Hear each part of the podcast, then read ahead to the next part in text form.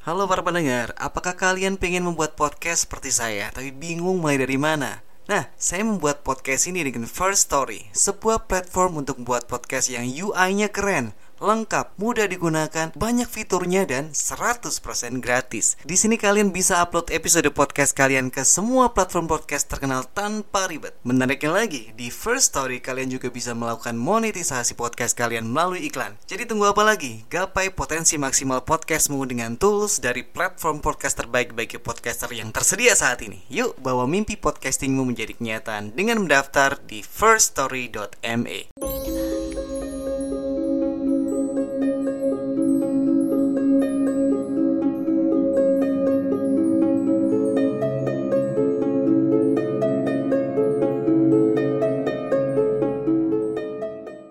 Ya, selamat datang dan selamat malam.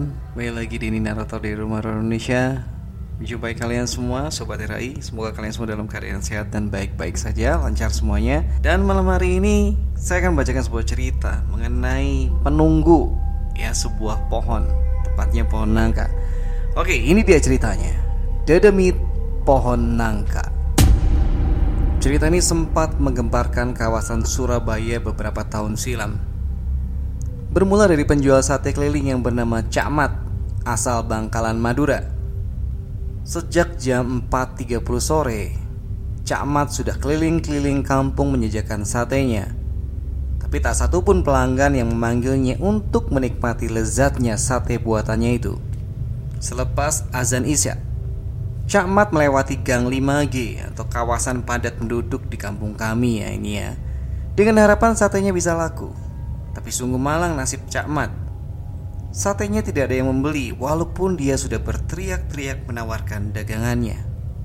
Karena kelelahan, Cak Mat memutuskan berhenti di pos ronda yang di belakangnya ada pohon nangka milik Pak Duloh yang memang tumbuh banyak di sekitar halaman rumahnya. Sambil melepas lelah, Cak Mat menyalakan sebatang rokok dan menghela nafasnya. Di dalam pikirannya yang berkecamuk, ia bertanya-tanya, kenapa hari ini sepi banget? Tidak seperti biasanya. Setelah dua kali sedotan, rokoknya tiba-tiba mati dan terdengar suara memanggil Cak Mat. "Sate kambingnya 100 tusuk, Cak," kata suara itu. Tanpa berpikir panjang, Cak Mat langsung melompat dan menyalakan tempat bakaran sate dan mengipas kipas arang supaya bara apinya menyala kembali. Dengan cekatan, Cak Mat meracik sate kambing dengan bumbu kecap dan kacang sebelum dibakar, supaya hasil akhirnya tambah lezat. Setelah selesai melumuri satenya dengan bumbu, dia kemudian membakar satenya dengan cepat dan sigap. Sementara sang pelanggan duduk di pos ronda di belakang Cak Mat membakar satenya. Tanpa rasa curiga sedikit pun, Cak Mat senyum-senyum kegirangan karena satenya laku banyak sekaligus. 15 menit telah berlalu. Cak Mat pun selesai membakar satenya dan kemudian membungkusnya menjadi dua bungkus yang sama. "Pak, udah selesai nih. Semuanya 150.000 ya, Pak," ujar Cak Mat. Di saat itulah mulai timbul keanehan. Pelanggan yang memesan satenya tidak ada di tempatnya. Dan Cak Mat pun mulai kebingungan mencari pelanggannya tersebut. "Kemana ya bapak yang pesan tadi?" gumamnya. Sambil celingukan, Cak Mat mencarinya hingga bergegas meninggalkan gerobaknya dan menuju warung kopi sekitar 30 meter dari tempat Cak Mat mangkal. Mungkin orangnya lagi ngopi di warung Catoa, pikirnya. Sesampainya di warung kopi Catoa, hanya ada beberapa orang saja yang ngopi di warung itu, dan Cak Mat tidak melihat pembeli satenya ada di situ. "Cari siapa, Cak Mat?" Catoa menyapa Cak Mat.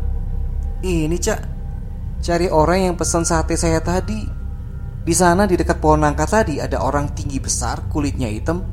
Kayaknya sih orang Arab, kalau enggak orang negro gitu. Pesan 100 tusuk sate.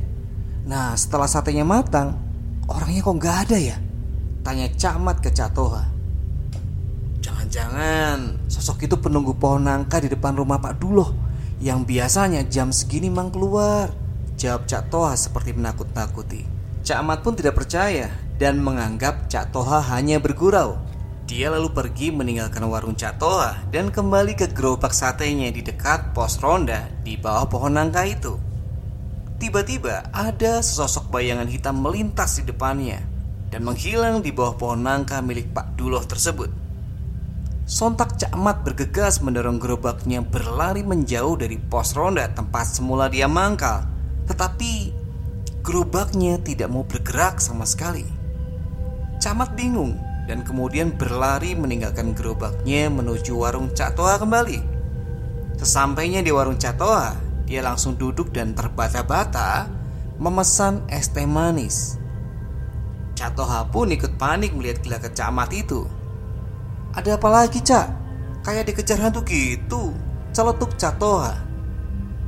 Iya, Cak. Tadi saat balik dari sini, ada sosok bayangan hitam bergerak ke arah gerobak dan menghilang di bawah pohon nangka di balik pos ronda itu, jawab Cak Mat. Oh, itu toh. Sudah saya bilang, itu hantu gendruwo, penunggu pohon nangka milik Pak Duloh, seru Cak Toha. Yang pasti, hantu itu sering muncul ketika ada pedagang keliling yang mangkal di bawah pohon nangka itu pada malam hari seperti ini, jelas Cak Toha. Berarti yang pesan sate saya tadi itu hantu. Hantu penunggu pohon nangka itu, gumam Cak Mat. Kemudian Cak Mat membuka 2 bungkusan sate pesanan orang tadi untuk dimakan rame-rame di warung Cak Toha. Niatnya sih buang sial. Namun tiba-tiba 2 bungkus sate tersebut isinya sate yang masih mentah dan belum dibakar sama sekali dan nampak berdarah-darah. Darah segar yang berada di tusukan sate tersebut berbau anyir, sehingga seluruh pengunjung warung merasa mual dan ingin muntah, termasuk Cak Mat dan Cak Toha. Mereka kemudian sepakat untuk membuangnya di bawah pohon nangka itu bersama-sama.